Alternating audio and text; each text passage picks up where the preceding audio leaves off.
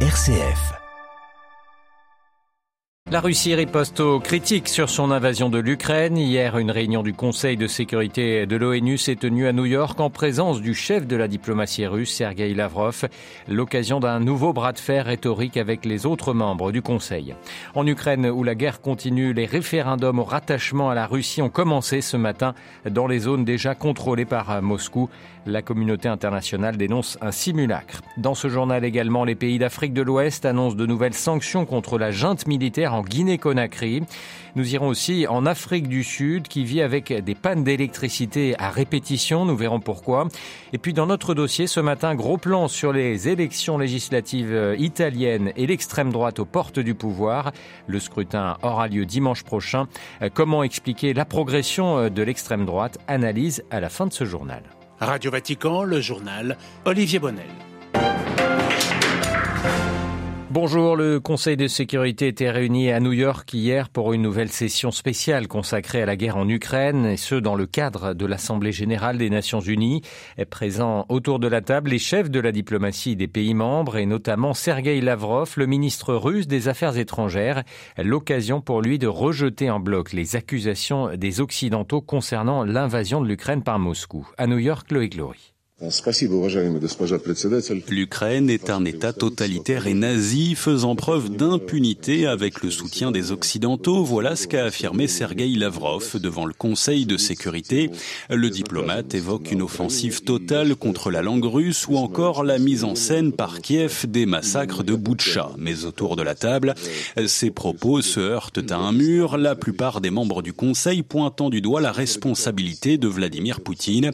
Ici, Anthony Blinken le secrétaire d'État américain.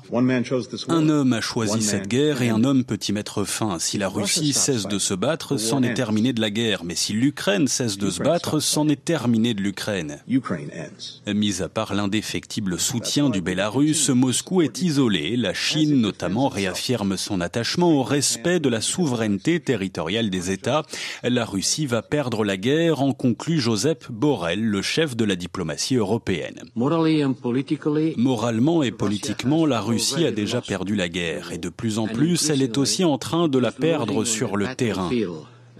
Mais en attendant, le conflit se poursuit et le secrétaire général de l'ONU appelle à enquêter sur le catalogue de cruauté, dit-il, perpétré en Ukraine. New York, le éclorie Radio Vatican. New York, où le secrétaire d'État du Saint-Siège, le cardinal Pietro Parolin, s'est entretenu avec le chef de la diplomatie russe, Sergei Lavrov, en marge de cette Assemblée générale des Nations unies. Une rencontre dont le contenu n'a pas filtré. Le dialogue en toutes circonstances, parce qu'il y a toujours la possibilité que dans le dialogue, on puisse changer les choses, avait souligné le pape François devant les journalistes dans le vol qui le ramenait de son récent voyage apostolique au Kazakhstan. Vous retrouverez plus d'informations sur vaticanews.va. Du côté de la Russie, des milliers d'hommes sont enrôlés dans l'armée pour aller combattre euh, sur le territoire ukrainien conformément à l'ordre de mobilisation des réservistes lancé avant-hier par Vladimir Poutine. Une mobilisation qui se fait parfois dans la confusion. Des images montrent la réticence de certains futurs soldats qui ne veulent pas aller au front certains n'ayant jamais touché une arme de leur vie. Retour sur cette mobilisation euh, qui ne se fait pas sans accroc avec notre correspondant à Moscou, Jean-Didier Revoin. Sur les réseaux sociaux, on voit des vidéos de files d'hommes devant les bureaux de recrutement. Sur certaines, ils sont disciplinés, mais on rapporte également des difficultés pour les officiers recruteurs à convaincre les hommes de s'enrôler.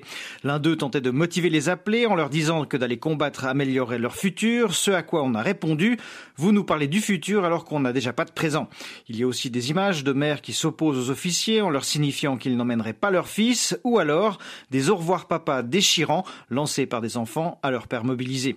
Certains avocats ont également dénoncé le fait que certains manifestants arrêtés se sont vus remettre leur convocation alors qu'ils étaient au commissariat. On le voit, cette mobilisation est loin de faire l'unanimité, même s'il faut en convenir, les réseaux ont plutôt tendance à mettre en avant les réfractaires. Ceux qu'ils peuvent continuent de quitter le pays. On trouve toujours sur les réseaux sociaux des images de files de voitures interminables à la frontière avec le Kazakhstan, la Mongolie ou l'Arménie, sans compter les halls d'aéroports pris d'assaut par une population essentiellement masculine, preuve que le combat politique n'est à leurs yeux plus d'actualité. Jean-Didier Revoin, Moscou En Ukraine, les référendums d'annexion par la Russie ont commencé ce matin dans les zones déjà contrôlées par Moscou. Des consultations dénoncées par les autorités ukrainiennes et la communauté internationale qui parlent de simulacres et qui doivent se tenir jusqu'au 27 septembre dans les régions sous contrôle russe de Donetsk et Luhansk dans l'est du pays et de Kherson ou Zaporizhia dans le sud de l'Ukraine, des zones où les combats se poursuivent. Des sanctions contre la junte militaire au pouvoir en Guinée-Conakry. Ainsi en ont décidé les chefs d'État d'Afrique de l'Ouest réunis hier soir à huis clos à New York. Ce sommet s'est tenu dans un climat tendu. La junte à Conakry l'avait vertement critiqué avant qu'il ne débute. C'est donc devant l'inflexibilité de la junte, de la junte militaire à avancer une date de retour des civils que la CDAO en est arrivée là, Delphine Allaire. Oui, les sanctions contre la Guinée seront progressives. Elles vont cibler des individus et la junte. La CDAO s'apprête à établir toute une liste de personnes. L'organisation régionale de 15 pays s'est réunie trois heures porte close dans un hôtel de New York en marge de l'Assemblée générale de l'ONU. Trois absents évidemment, la Guinée, le Mali et le Burkina Faso, trois États sous régime militaire. Or, les coups d'État sont inacceptables dans l'espace de la CDAO, a réitéré hier le président gambien de la commission de l'institution. Il ajoute que les chefs d'État exigent toujours une durée de transition acceptable, ce qui n'est pas le cas aujourd'hui à Conakry, la capitale guinéenne. Autre pays ayant animé les discussions, Olivier, le Mali, dont la junte guinéenne est solidaire. Les dirigeants ouest-africains ont convenu d'une mission diplomatique dépêchée bientôt à Bamako, composée des présidents togolais, sénégalais et ghanéens. Elle viendrait demander la libération immédiate et sans condition des 46 soldats ivoiriens détenus dans le pays depuis le 10 juillet. Merci beaucoup, Delphine Allaire. Au moins 34 migrants sont morts noyés hier au large de la ville portuaire de Tartous, dans le nord-est de la Syrie, après le naufrage d'une embarcation euh, partie euh, du Liban. Selon le récit de certains survivants, leur embarcation euh, avait quitté la région de Minier, dans le nord du Liban, transportant entre 120 et 150 personnes. Le Liban qui, depuis trois ans, traverse l'une des pires crises économiques et sociales de son histoire. Selon l'ONU, au moins 38 bateaux transportant plus de 1500 personnes ont quitté ou tenté de quitter illégalement le pays du Cèdre depuis 2020. Direction l'Afrique du Sud où le pays est secoué par une crise énergétique sans fin. Le pays souffre de coupures de courant d'une ampleur inédite en cause des pannes toujours plus nombreuses dans ses centrales électriques.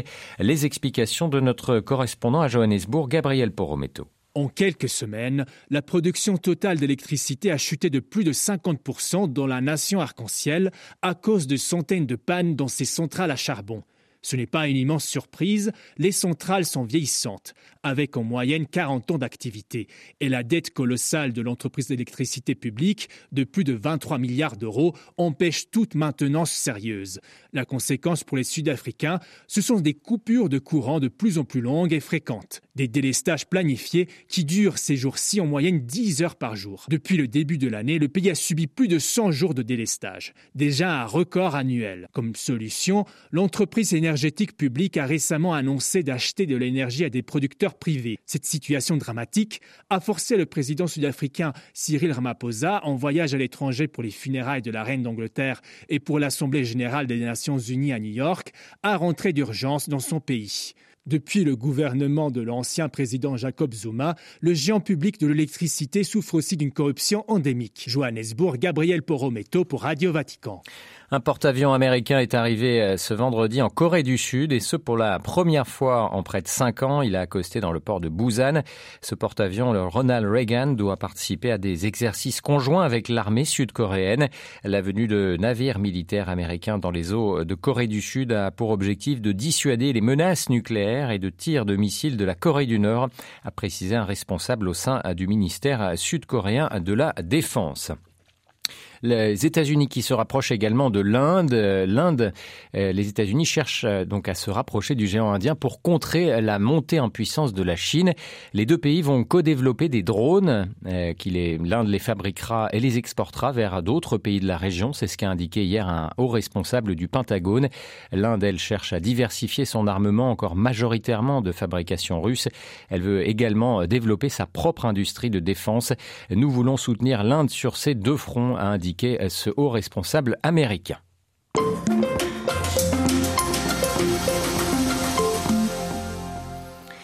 Direction l'Italie ce matin dans notre dossier. Les Italiens, 50 millions d'Italiens choisiront ce dimanche leurs députés et sénateurs. Le scrutin devait se tenir entre février et mai prochain, mais le pays a connu au mois de juillet dernier sa quatrième crise politique en quatre ans avec la chute prématurée du gouvernement hétéroclite de Mario Draghi.